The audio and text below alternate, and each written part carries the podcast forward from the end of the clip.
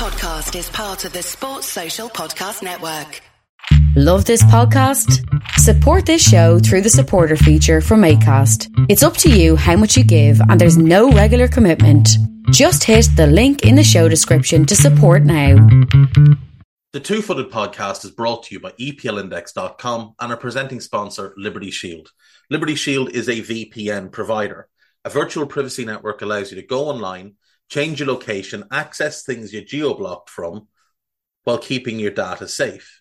So, as an example, if you are a UK expat and want access to BBC iPlayer to watch Match of the Day or ITV Hub or all four, but you get that message that says this content is not available in your location, a Liberty Shield VPN gets you around that block, allows you to watch whatever you want on those services while also keeping your data safe. And it goes further than that.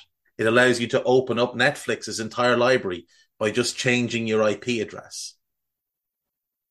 Liberty Shield is the number one rated VPN provider on Trustpilot with five star ratings across the board. So go to libertyshield.com right now, use the code EPL25 and get either the hardware package or the software package. The hardware package is a router that you plug into your existing router, and any item you want to change the IP address on, be it your phone or your television, you connect that to the new Liberty Shield router. All other items can remain connected to your existing router. There's also a software package which is instantly downloadable to your device and you can get using straight away. Again, libertyshield.com EPL25 for 25% off at checkout. We're also brought to you by Home of Hopcroft, a giftware and homeware company located in Scotland but shipping worldwide. Check out homeofhopcroft.co.uk and do check out the EPL Index and Anfield Index shops, which you'll find on Etsy.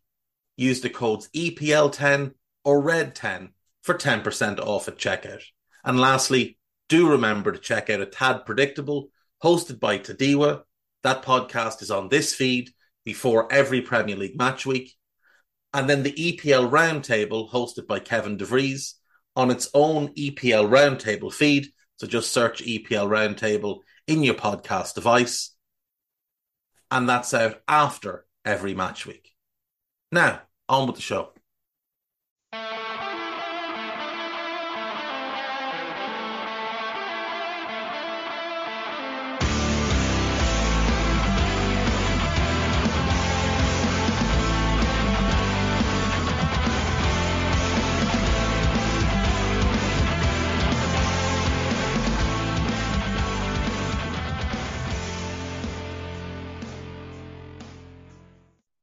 Good, boys and girls? Two Footed Podcast on Thursday, the 2nd of March. Back and better than ever.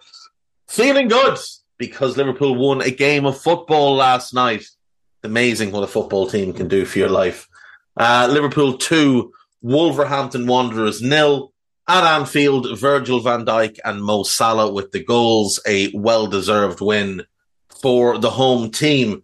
Talked about it on the Daily Red. If you want to hear, go listen to that. Uh, the other game in the Premier League last night, Arsenal 4, Everton nil. Um, to be fair to Everton, for 35 minutes, they were actually the better team. They executed their game plan really well. Their physicality, their overloads defensively matching up really well with Arsenal, getting four on three advantages on both sides and stopping those Arsenal build-ups. And then it just all fell apart. On 40 minutes, Zinchenko wandered over to the right side, slipped a little ball through the gap. Saka runs onto it. Good first touch, lashes the ball past Jordan Pickford. Pickford probably shouldn't get beaten at his near post, and that's two games in two that he's been beaten at his near post, but it's a really good finish by Saka. Six minutes later, Arsenal are 2 0 up just before the break. Idrissa Gana Gueye, I mean, what are you doing? You're in possession, you're dawdling on the ball just outside your own box, facing your own goal. Saka nips in, nicks it off you. Martinelli runs onto it, and finishes past Pickford. Just so, so poor. And the lack of effort to get back and try and make some sort of intervention or do anything. Shocking. Absolutely shocking. Uh, from there, the second half was just kind of dull. Arsenal were in control. They were pulling Everton apart, and it was a bit like watching Everton when they played Liverpool and when they played Villa. As soon as the second goal went in, their heads just dropped. They knew they had no fight left in them. Uh, Odegaard makes it three on 71 minutes. Really good work from Trossard, who, as I had hoped, has proven to be a good signing. I just he just fit. He just seemed to make a lot of sense there. And I think they should be very thankful that they ended up with him and not Mudryk.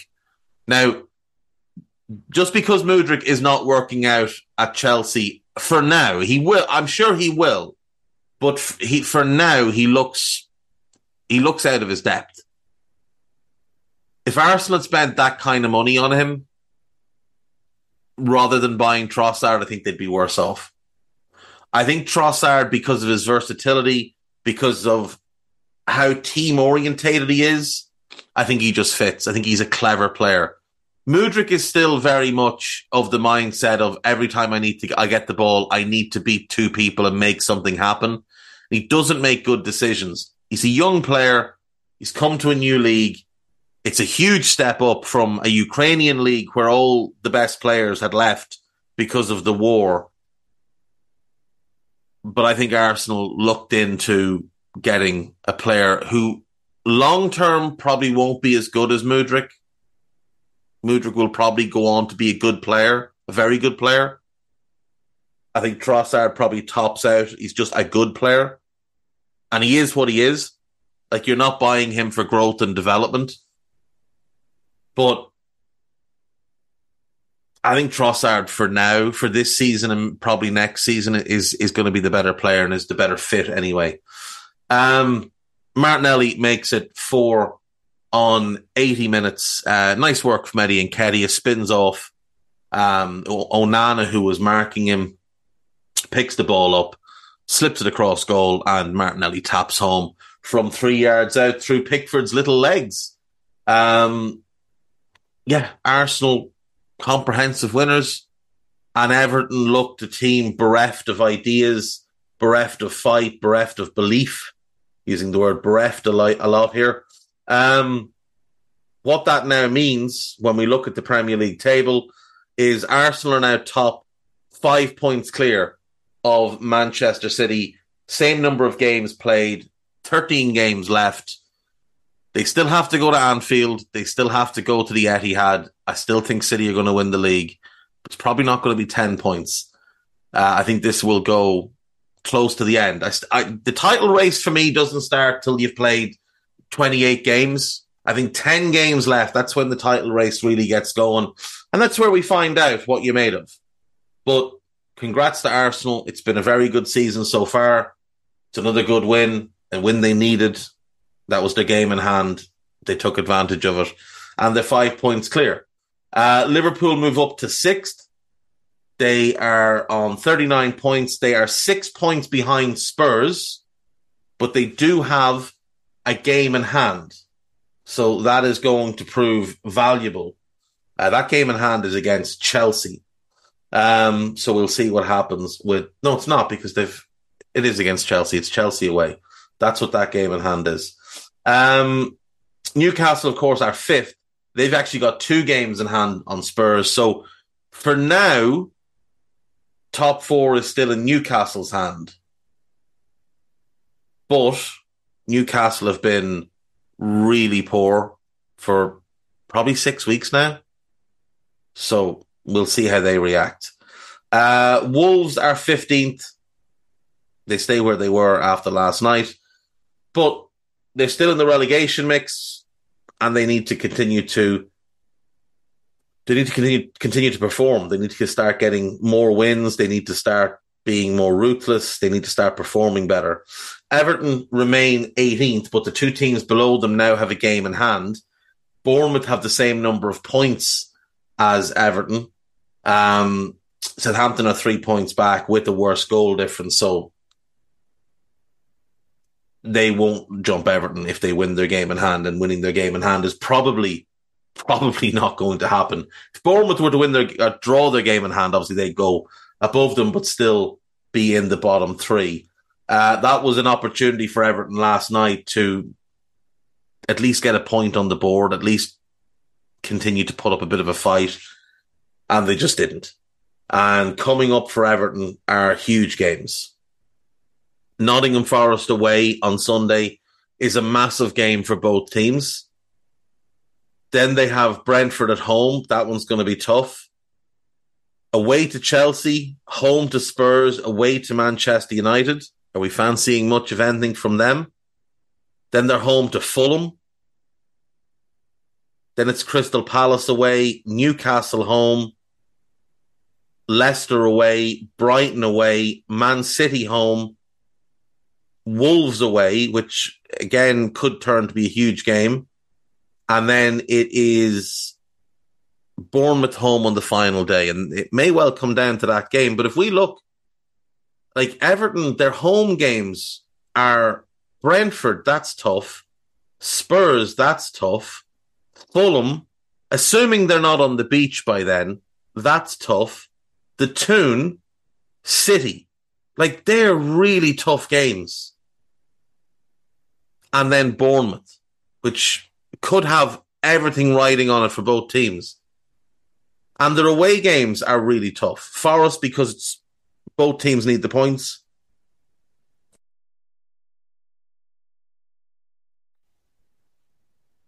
Chelsea, United, Palace, Leicester, who'll need points, Brighton, Wolves, who'll need points.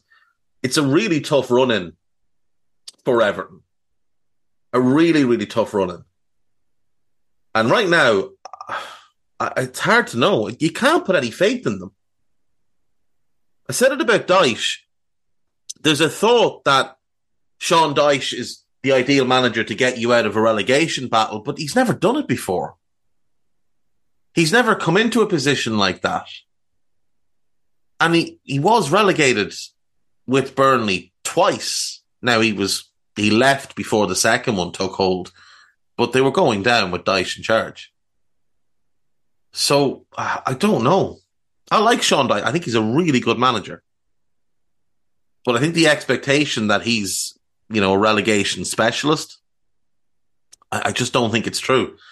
I think when he has his players and he has his preseason and the players are tuned the way he wants them tuned, then I think he keeps you up. But he took over from a PE teacher. These players have not been coached properly at all or managed properly at all for a year. I think it's a big ask for Dyche. He is lucky in that there's a lot of bad teams this year. Saints, Bournemouth, Leeds, West Ham, Wolves, Leicester, Forest, Palace. They're all pretty bad teams this year. There's a lot of talent, but the teams are playing poorly. And any of them could go down. And that's that's Everton's saving grace. Is that there are nine teams who could potentially go down this season. So if Everton stay up, it won't be because they've done anything right. It'll be because of the ineptitude of somebody else. I think the bottom of the table this year, the running is going to be one of the most fascinating things we've ever seen in Premier League history. It's kind of interesting all over. You've got a, a what's shaping up to be a title race You've got a race for fourth with three teams in the mix. You've got the Chelsea fiasco, which is just amusing. And then you've got nine teams that could potentially go down. It's not a good Premier League season in terms of the quality, but in terms of what could be a really dramatic season, yeah, it's it's it's right up there with with the best of them. Uh, we had FA Cup action last night, four games, two shocks. Southampton won, Grimsby Town two. Saints dumped out at home by League Two opposition. Um, now, I will say this is some of the worst officiating I've ever seen. So Grimsby get a penalty just on the stroke of half time. There's a cross from the right. It seems to hit Lyanco's arm. I don't know that his arm is in an unnatural position. It feels like when you're defending a cross, that's kind of how you'd be. But it, it does clip his arm. Grimsby get a chance in the immediate aftermath. The ball clips his arm, doesn't divert, lands at a Grimsby player's feet. He takes a bad touch and then misses the chance. Uh, but a penalty is given, and Kilkenny's own Gavin Houlihan steps up and finishes well, sending the goalkeeper the wrong way into the second half, five minutes into the second half, there's a long ball played by Grimsby.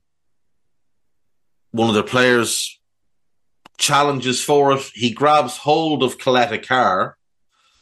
And Caleta-Car sort of, I don't know, swipes at him, but it's like a little s- swipe to the lower back. It There's nothing in it. He falls on the floor like he's been shot. Now, you can't put your hands on an opponent, and that's fine. I understand why the penalty was given, but I'm mortified for the lad who's rolling around on the ground holding his back as if it wasn't just a, a, the tips of his fingers that touched him. Uh, once again, Houlihan steps up and scores. And just a, a word on, on Gavin Houlihan. And this is, look, th- this guy is never going to be a world class player or anything. He is 31 years of age and Grimsby is the pinnacle of his career.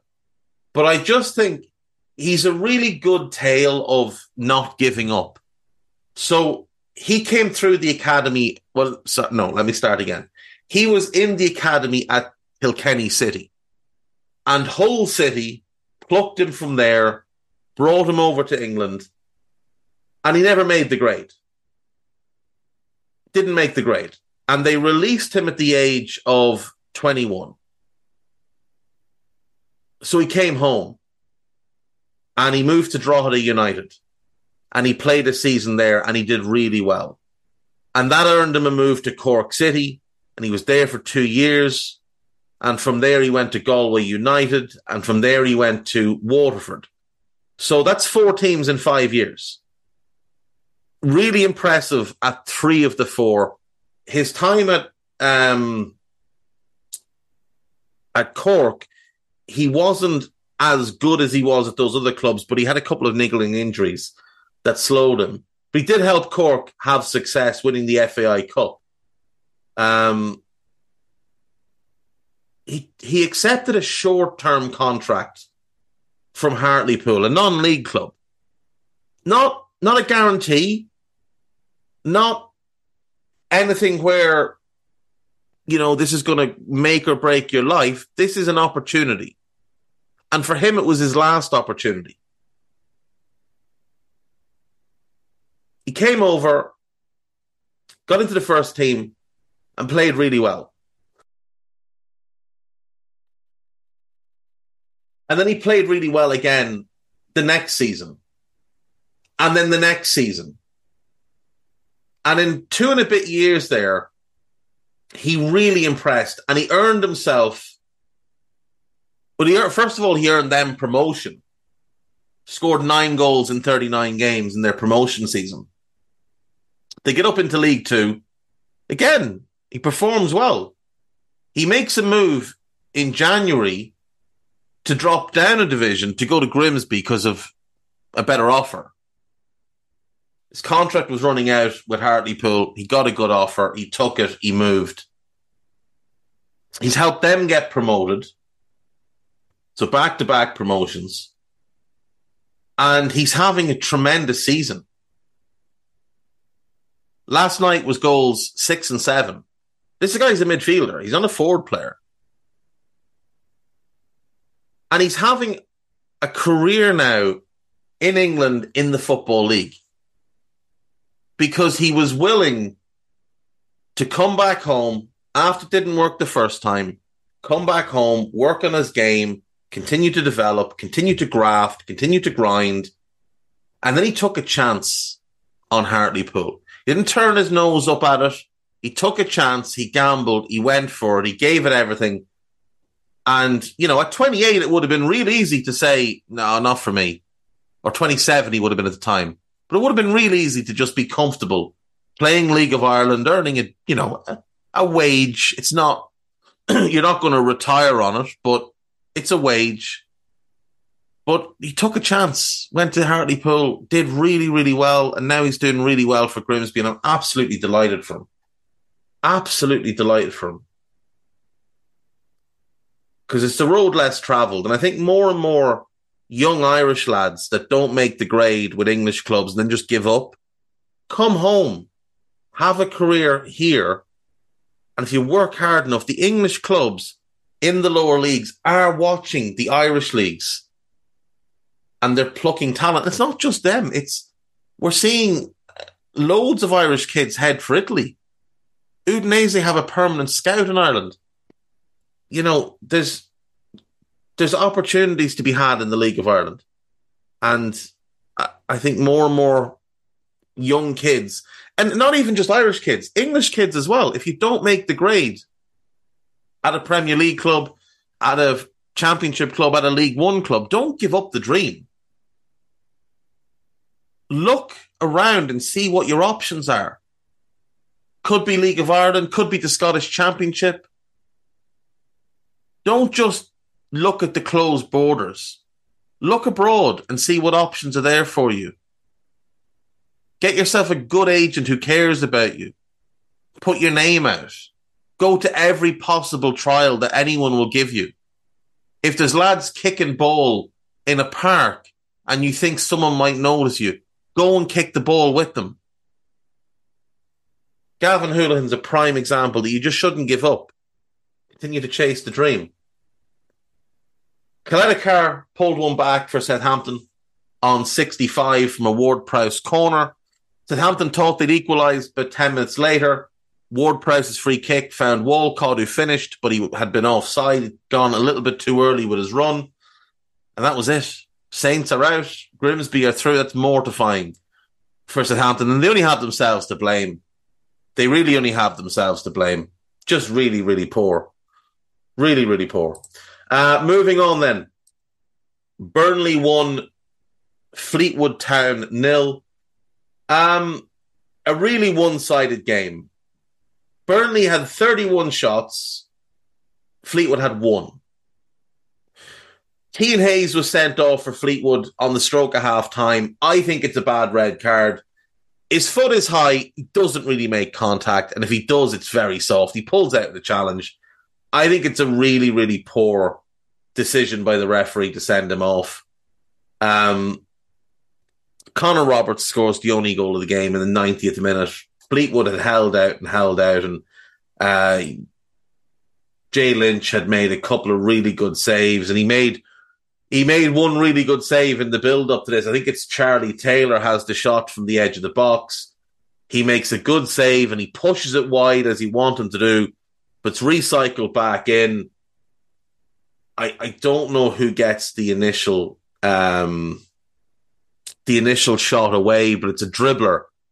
And Roberts is standing three yards out, right in front of the goalkeeper, and just flicks it between his legs uh, and past past Lynch into the net, and Burnley are through.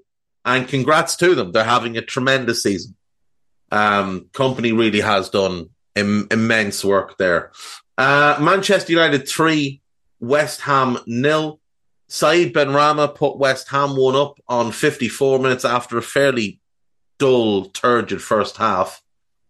Uh, Casemiro thought he'd equalised, but he was offside. Nayef Aguerd scored an own goal on 77. It's a ball into the ball. It's a, a corner by Bruno Fernandes. Weghorst jumps, Aguerd jumps, it clips Aguerd, it goes into the net. It's unfortunate, but United absolutely deserving of their equaliser. They were comfortably the better team.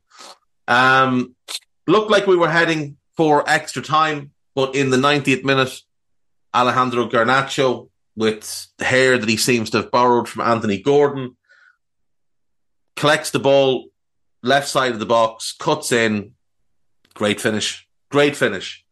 And then in the 95th minute, West Ham have given up at this point, and Fred runs onto a loose ball on the edge of the box. Nobody near him.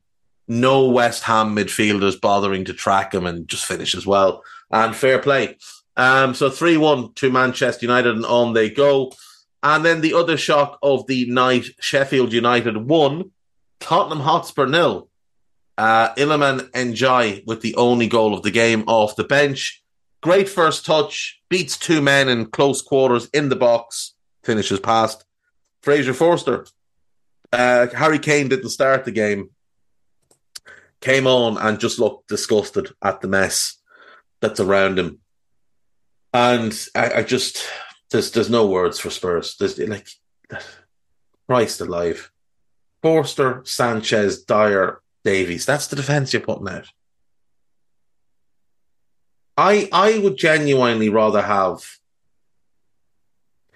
Ahmedhodzic. Ahmed Hozic, I would take over Eric Dier regardless. He's a really good centre back, but I'm not sure I wouldn't take the uh, the Sheffield United defence and goalkeeper over the Spurs defence and goalkeeper. Really, really poor. Really, really poor. And then Richarlison up front, another game, another blank. Just proving to be one of the flops of the season. The draw for the quarterfinals has been made, and they are setting us up for an all Manchester final. It is Manchester City versus Burnley, the Vincent Kompany derby. Should be good. Second in the Premier League versus first in the Championship. We'd expect City to win, given they're at home and given they're the, the better team. Uh, Sheffield United versus Blackburn Rovers. That one should be quite good. We're getting a championship team in the semi-finals of the FA Cup. I think it's I think it's good. We've got three championship teams and a League Two team in the last eight. I think that's great for the cup. I really do. I think it's great for the cup. Part of me would prefer if Burnley had drawn Grimsby. And we could have gotten two non Premier League teams in the semi final. And even if, even if they both got tonked, they could both get that day out to Wembley. At least one of Sheffield United and Blackburn will get a trip to Wembley this year.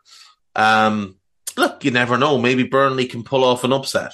Uh, Manchester, excuse me, Manchester United drew Fulham and uh, another home game because, of course, you couldn't ask them to travel. Uh, United against Fulham, and then Brighton versus Grimsby. Uh, Brighton are the one that could put the fly in the ointment here. Brighton really are the one that could put the fly in the ointment.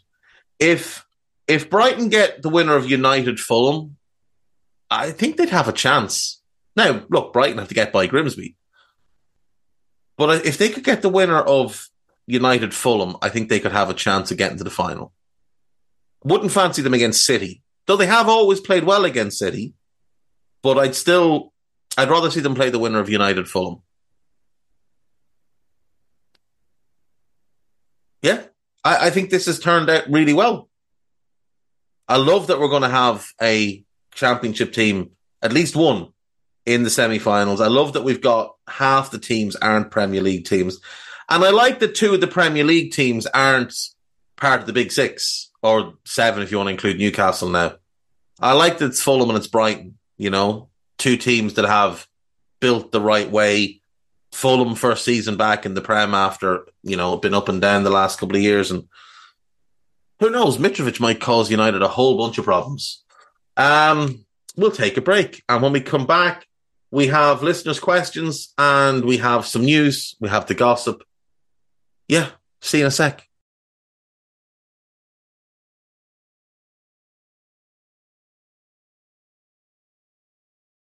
Right, welcome back. So, uh, first question of the day comes from Gum Gum Pistol, uh, Lloyd, good Anfield Index loyalist.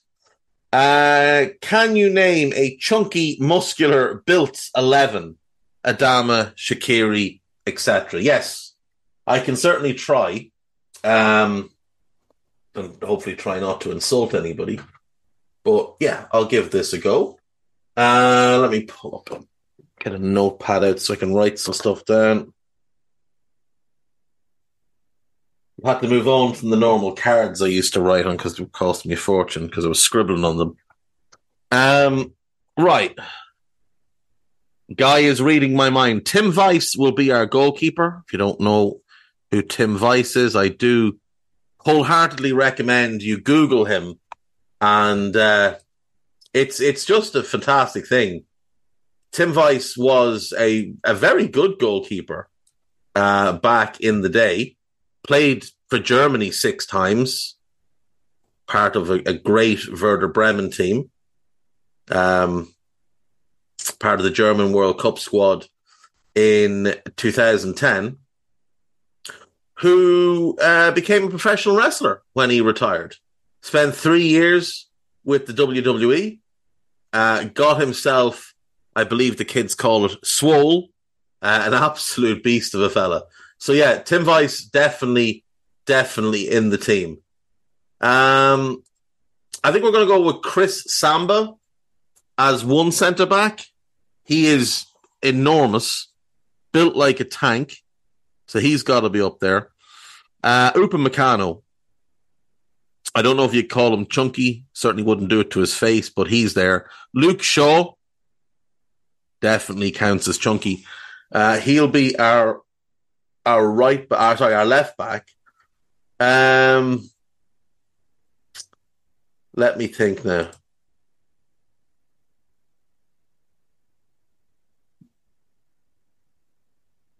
George Elokobi. We're going to go with him. Currently, the caretaker manager of Maidstone United, for those who are interested, played for Dulwich, Hamlet, Colchester, Chester, Wolves, Nottingham Forest, Bristol City, Oldham, Colchester, Braintree, Leyton Orient, Aldershot, and Maidstone give him a Google. You'll see why he's in. Now he was uh, a centre back, but we're playing him at right back because now we could go. No, we're going to go with him. He is he is built. Uh, in front of him on the right wing, of course, it'll be Adama. And we've got to have the power unit Shaqiri on the left wing. Up front is easy. It's Akinfenwa and Romelu Lukaku. Uh, it has to be the two of them. Central midfield now is a, a bit of an issue. We're going to go Jan Molby. We're going to go old school. We're putting Jan Molby in there. So we need another midfielder. Um, could I get away with Danny Shittu? I might have to play a back three.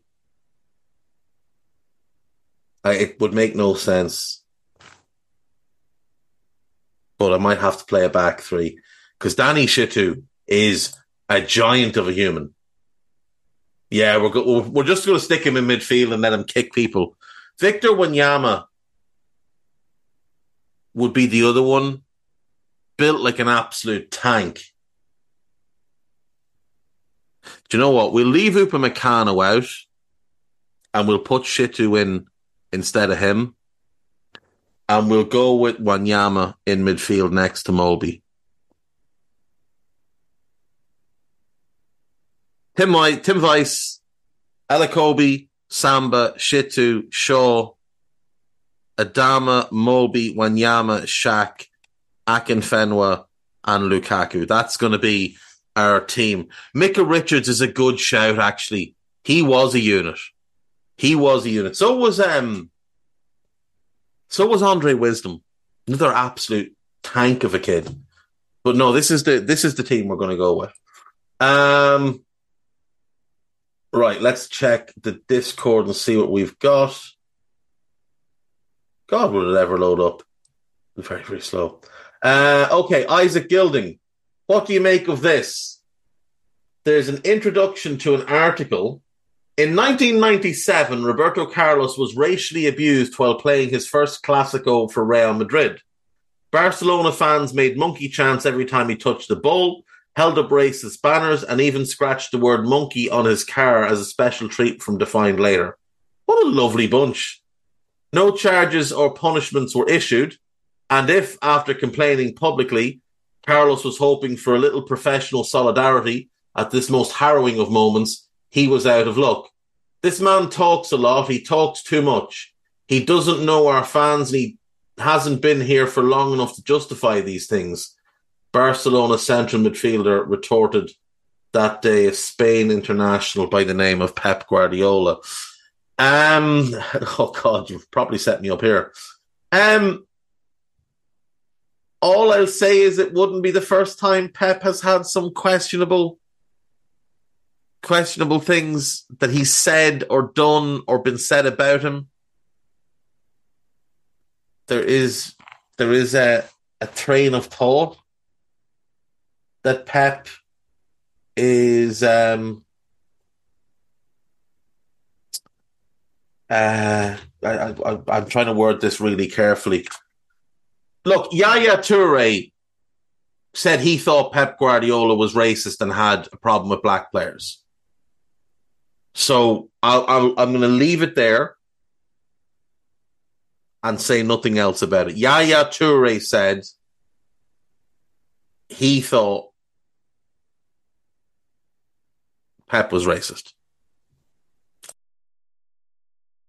Yaya actually could have made our built 11. I mean, that he was a unit too.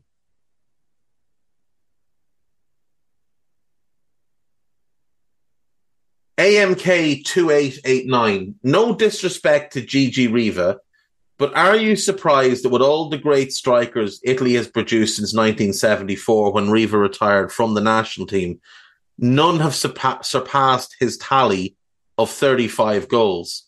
It's also surprising that as great as Totti was, he has less than 60 caps and only nine goals for the Azzurri.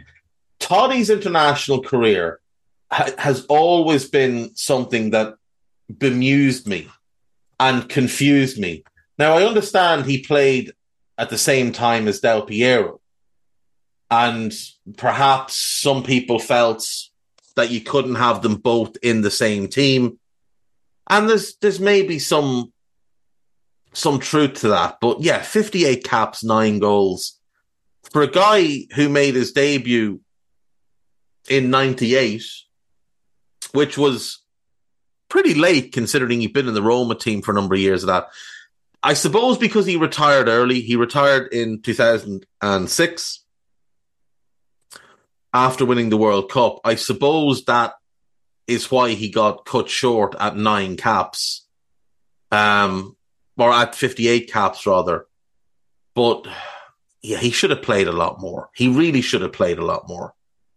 He'd been a regular for uh, Roma for three or four seasons before he finally got a call up.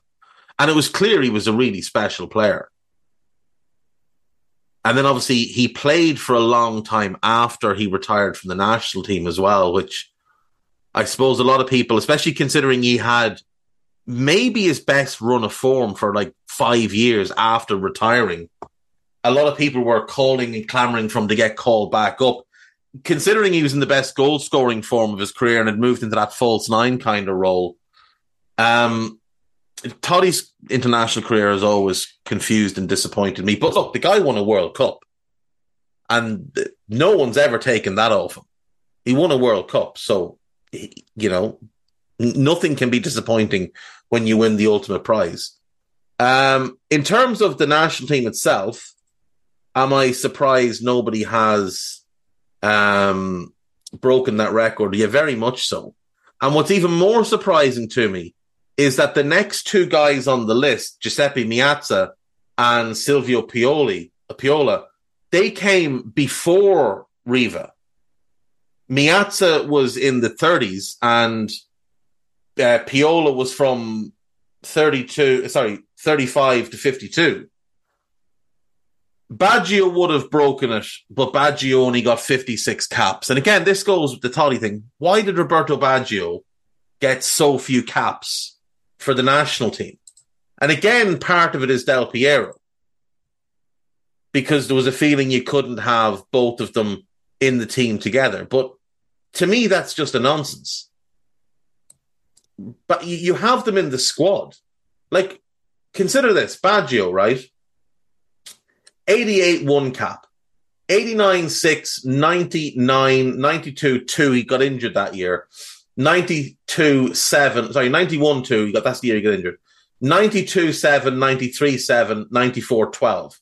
He carries them to the World Cup final, misses the penalty, and that's all it becomes about. So at that point, he has 44 caps. He wins only 12 after that.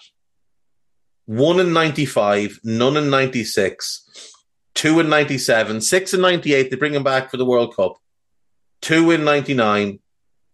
And he doesn't win a cap for four years. And they give him one in 2004 as a farewell. The treatment of Baggio by the national team was an absolute scandal. An absolute scandal. In 1995, he was voted fifth in the FIFA Player of the Year award. That was the third year in a row in which he'd been in the top five. He won it in 93. He should have won it in 94. I believe Romario won it because Brazil won the World Cup, but Baggio was the best player. Yeah, Romario won it. Stoichkov was second. Um, Baggio should have won it. Without question, Baggio was the best player in the world at that point. But he wins wins uh, finishes fifth in '95, um, and he can't get in the national team. Get one, one cap for the year. Laughable, absolutely laughable stuff.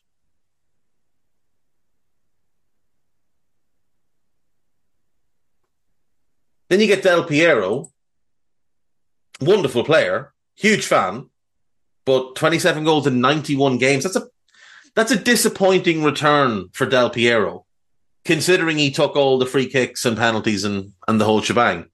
Um, Pippo Inzaghi, 25 goals, only 57 caps. Christian Vieri, 23 goals, only 49 caps. It just, it, it seems to be a thing of longevity here, where they're not, these players just didn't, didn't stick in the team for long enough. But I mean, Vieri was plundering goals for, you know, for a long time. And just, I suppose the thing with Vieri is he was late to get his first call up. He was, what, 20, 24, played till he was 32. Yeah, he didn't really burst onto the scene until he went to Juve from Atalanta. He did good season at Atalanta. Before that, he'd been at Venezia and Ravenna and P- Pisa, and he was kind of flying under the radar. What a strange career that fella had, though. Born in Italy, moves to Australia as a youngster, plays in a couple of academies there, moves back to Italy, and then he is literally a journeyman a year at Torino, a year at Pisa, a year at Ravenna, a year at Venezia, a year at Atalanta, a year at Juve, and a year, a year at Atletico Madrid, and a year at Lazio. So in the first eight years of his career, he plays for eight different clubs. That's after playing for five different academies in five years. The only club he actually spent more than a year for year at in those 13 years was Torino, one in the academy, one in the first team. He played seven games them. And it's literally every single year he's on the move. Goes to Inter six years. Six years at Inter. Then spends a year at Milan, couple of months at Monaco, about a week at Sampdoria, a year at Atalanta, a year at Fiorentina, and a year at Atalanta again. What a mad career that's got to be one of the strangest careers. I remember when he signed for Juve in the summer of 96, World Soccer Magazine did a feature on Juve that year. And I'm trying to think who, who else they signed. Was it? They signed another striker as well, Amoroso, Amoruso, not the Brazilian. 1996 97 Juventus season. I wonder, does it list the players they signed?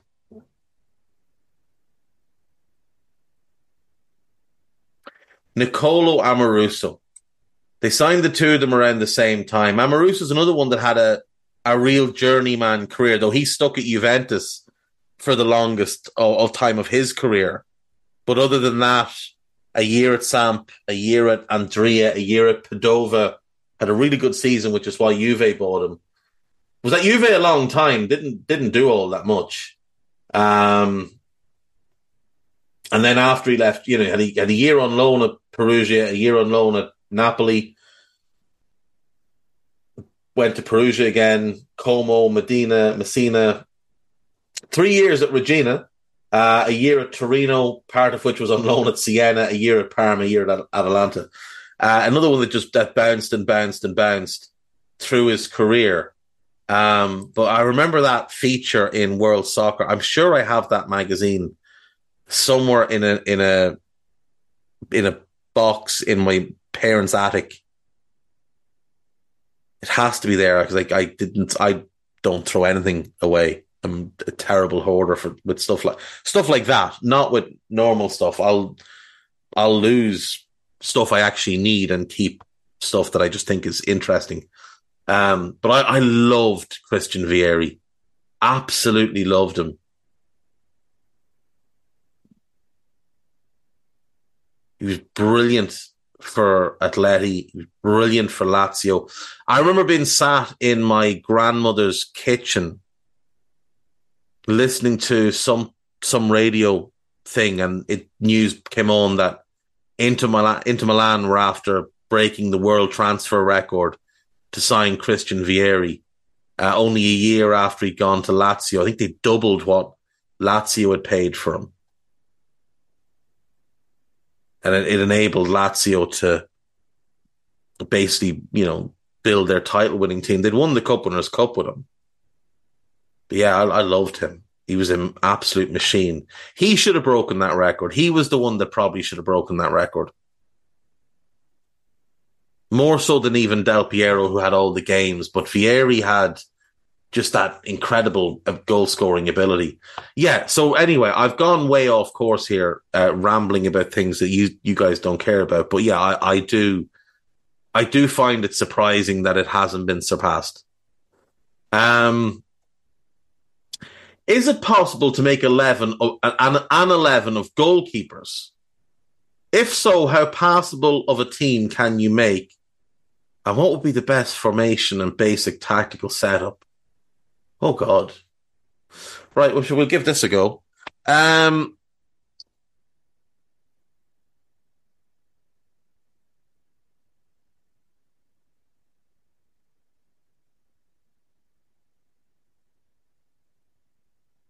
Okay.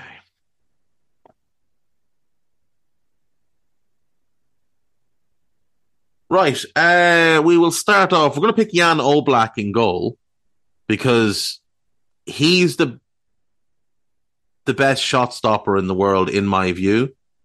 So we're going to go with him there. In defense, we're going to pick I should say he's the best shot stopper in the world. He's also not the best with his feet, so that's why we're going to go with him there. Uh, I'm going to go with Andre Onana and Pickford as my fullbacks. Um, they're both pretty good with their feet. They're both fairly quick, and they're both fairly strong, and they're kind of dogged, determined characters. So we'll go with them. I'm going to go Ramsdale as a centre back. Now, he'll be a little bit of a liability, but he will be one of those that just goes and throws himself at stuff because uh, he's got no common sense. Next to him, we're going to play Thibaut Courtois, giant of a man. He's going to be great in the air. He's really measured. And I think he'll be able to kind of keep a, a, a rein on Ramsdale. Um, we're going to put Ederson in midfield because he's probably the best passing goalkeeper we've seen. Uh, next to him, we're going to put the German duo of Marc Andre Ter Stegen, who'll just keep things calm and ticking over, and Manuel Neuer, who's going to be uh, more box to box, a little bit more flamboyant Um, Alisson Becker is going to be our number nine because I mean, do you need to ask? Have you seen the header? Uh, we need two more, and I think we're going to go a little bit old school on this.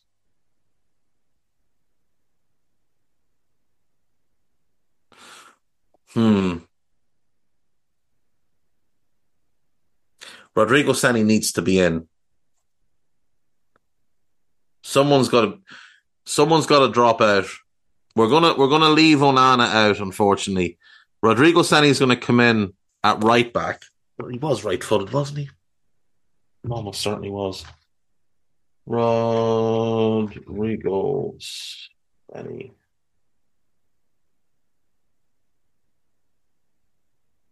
Rodrigo Ceni is the highest scoring goalkeeper in history with 131 goals in 1,249 games at club level.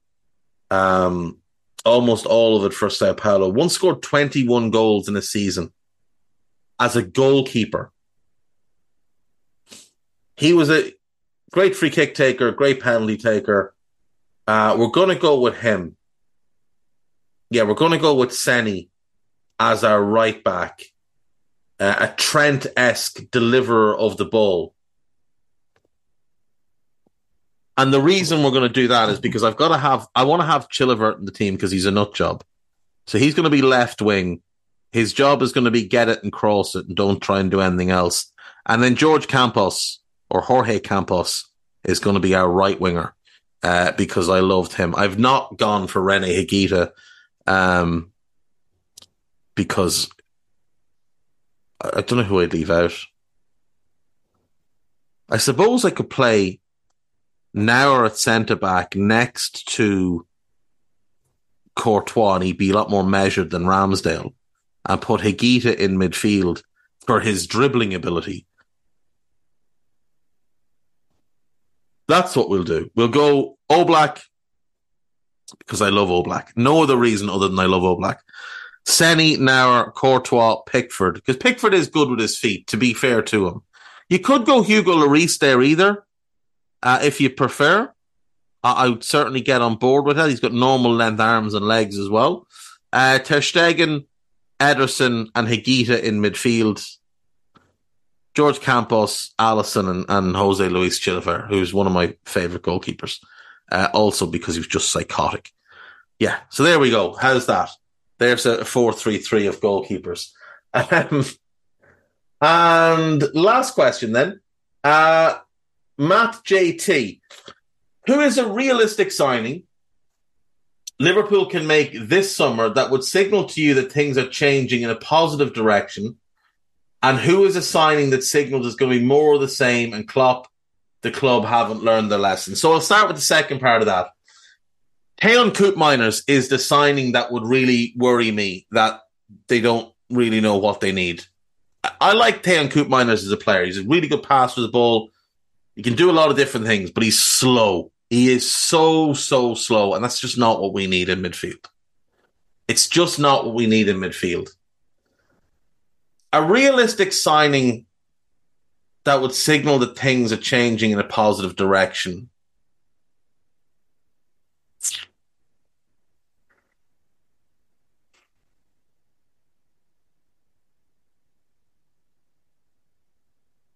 it's a there's I don't want to continue to repeat the same names, but you know, like Kone, Florentino Luis, Manuel Ugarte, those type of dynamic ball winners, that's what Liverpool need. I suppose I suppose Moises Caicedo is the name I'll give. Because I think he's the, the best midfield signing they could make. And I include Bellingham in that. Moises Caicedo is the best signing Liverpool could make this summer. And I actually don't think it's close. I would throw whatever it takes to get him. For me, I actually wouldn't go the Jude Bellingham route. And, and I, I think he's going to be a tremendous player, but I wouldn't go that route. For me, I would go Caicedo.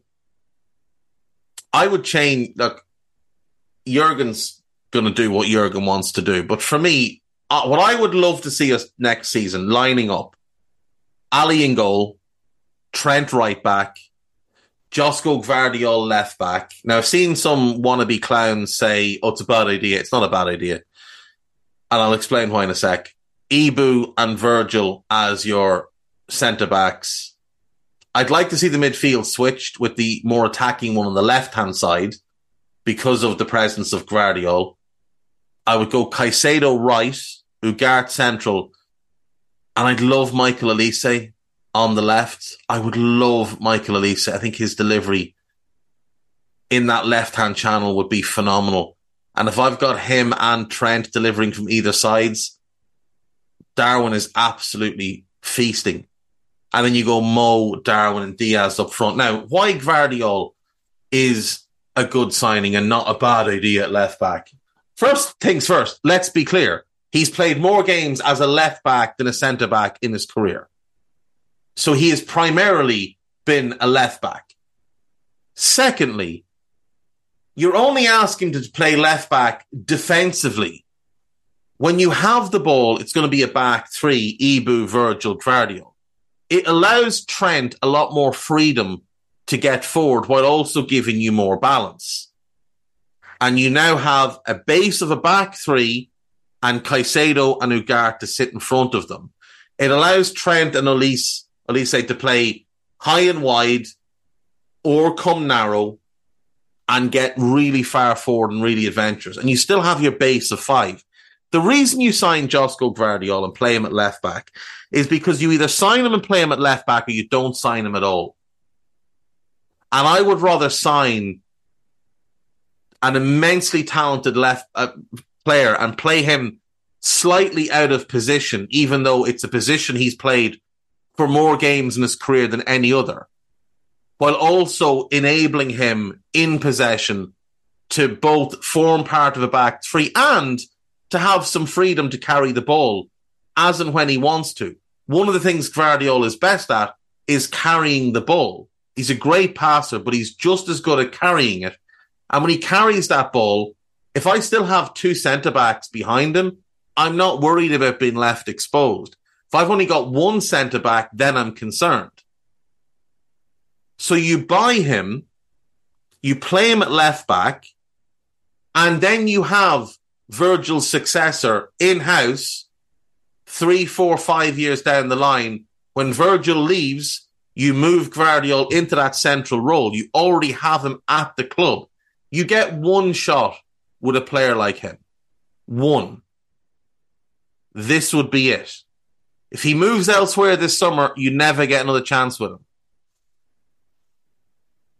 If he fits into that left back role and is unbelievable there, and you think there's no need to move him, don't move him. Leave him there and buy a different centre back in two years. But in the short term, he's your starting left back and your backup left side centre back with Robertson filling in. And yes, it will mean the geometry of the team, the shape of the team changes ever so slightly. That's fine. You have to adapt to these things anyway. Signing Gvardiol and playing him at left back is a really good idea. A really good idea. Trent, Ibou, Virgil, Gvardiol. That to me is pretty perfect. Alisson in goal is the best in the world. Caicedo, Ugarte, and Olise, or Olise, is the midfield I really want. And again, people say, oh, but Olise is not an eight. He's played as an eight before. You're not asking him to play as an eight in possession. That's where he will play out of possession. Because the only reason formations exist is to show where players will be out of possession. In possession, we see a lot more movement now, and you can allow him to drift wide, combine with Diaz, and the two of them together will cause havoc. You have Diaz as an option to cut in, Olise as an option to go outside. His delivery, oh yeah, that's what I want. They're they're the four signings I'd make. Gvardiol, probably a hundred million. Caicedo, you're probably looking at 75, 40 for Ugarte, 50 for Olise. It's a lot of money. It's 265 million. It's a lot of money. But you've got players to sell. You've got players to sell. You can sell Matip. You can sell sell Matip, sell Gomez, sign Tosin on a free. Job done. Him and Gvardiol as the backup centre backs. Sell Costas. Gvardiol also replaces him. You've still got some young players to fill in. You've still got Sepp van den Berg, who counts as a homegrown player as well. Um, Costas, Gomez, and Matip should bring 55, 60 million. Sell Caoimhín Kelleher, that's another 15, 18 million. Pitaluga steps in, replaces him. Uh, sell Nat Phillips, there's another 7, 8 million. Um, Leighton Clarkson, another 2 million maybe.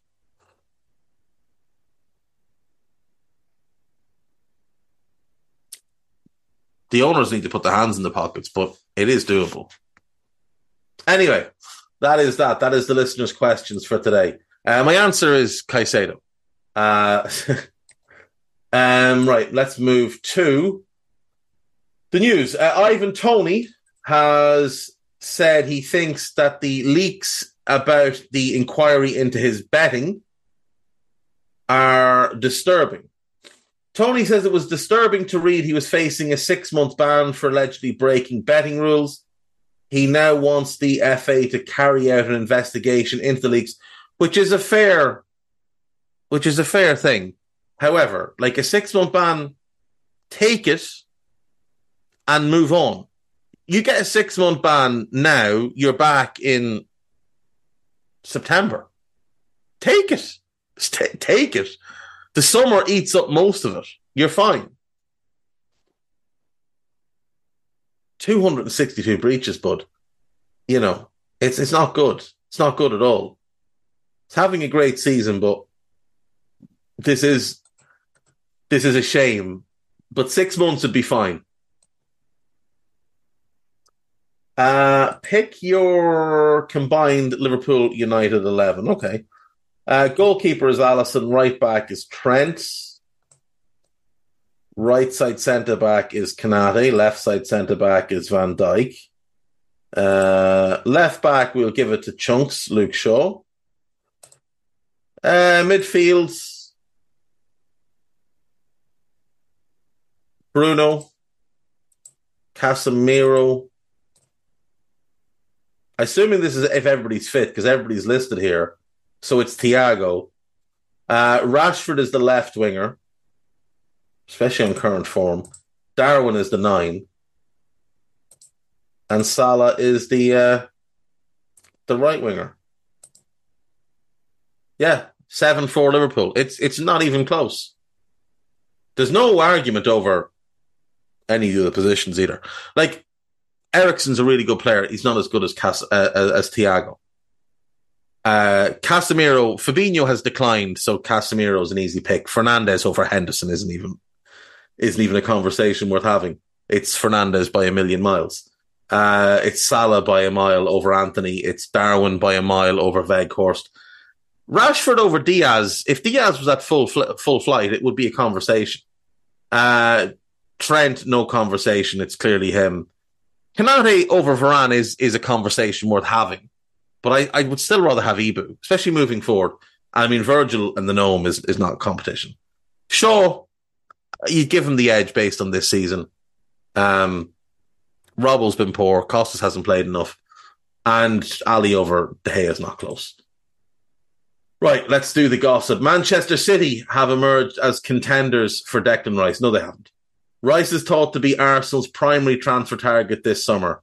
West Ham must be rubbing their hands together at the idea of all these clubs paying stupid money for a, a good but not great midfielder. Real Madrid are monitoring Bruno Guimaraes. Given they were hoping for Enzo and Enzo decided to go to Chelsea and they apparently have lost confidence in signing Jude. Yeah, Bruno Guimaraes would make an awful lot of sense there as the Toni Kroos uh, replacement.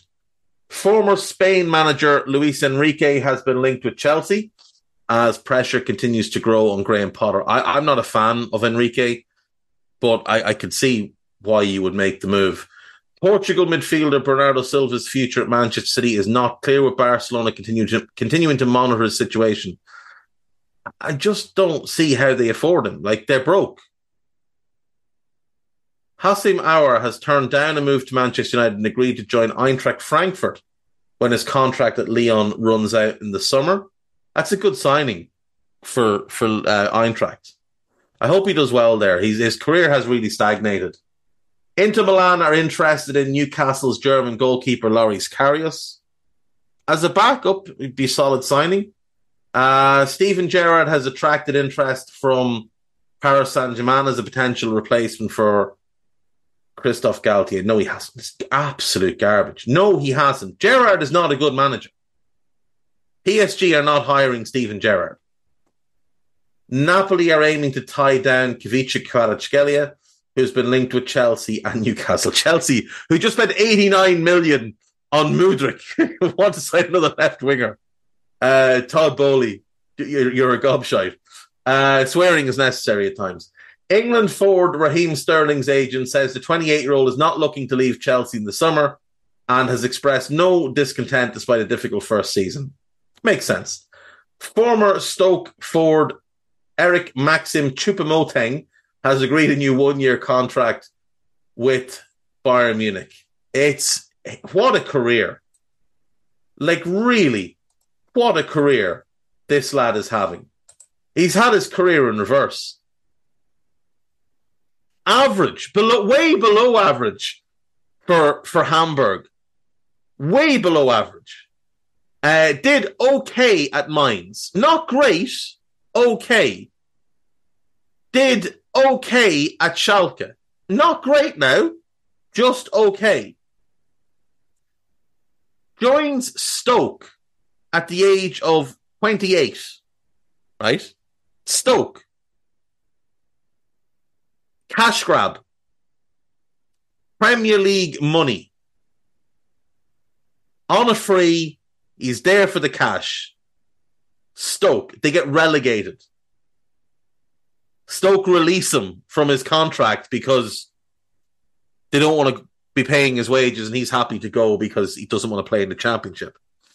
He goes to Paris Saint Germain. Paris Saint Germain from Stoke. Again, average. Spends two years there. Average and Bayern Munich snap him up. He goes to Bayern. He's having the season of his career in his third year there. The season of his career. He's 33. He's been average his entire career. Goes to Bayern. Pretty average the first two years. This season, he's he's like Benzema. it's ridiculous. Oh, what a guy. What a guy.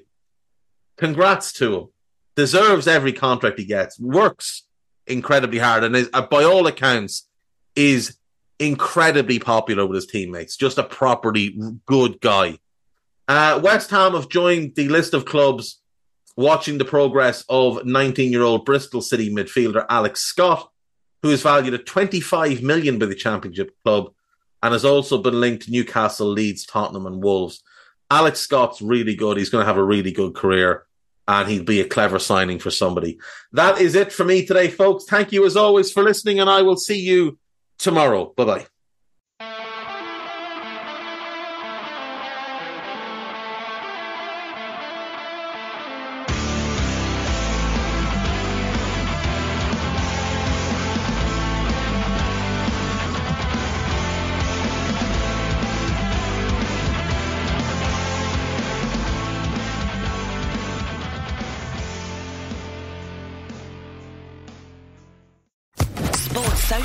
Podcast Network.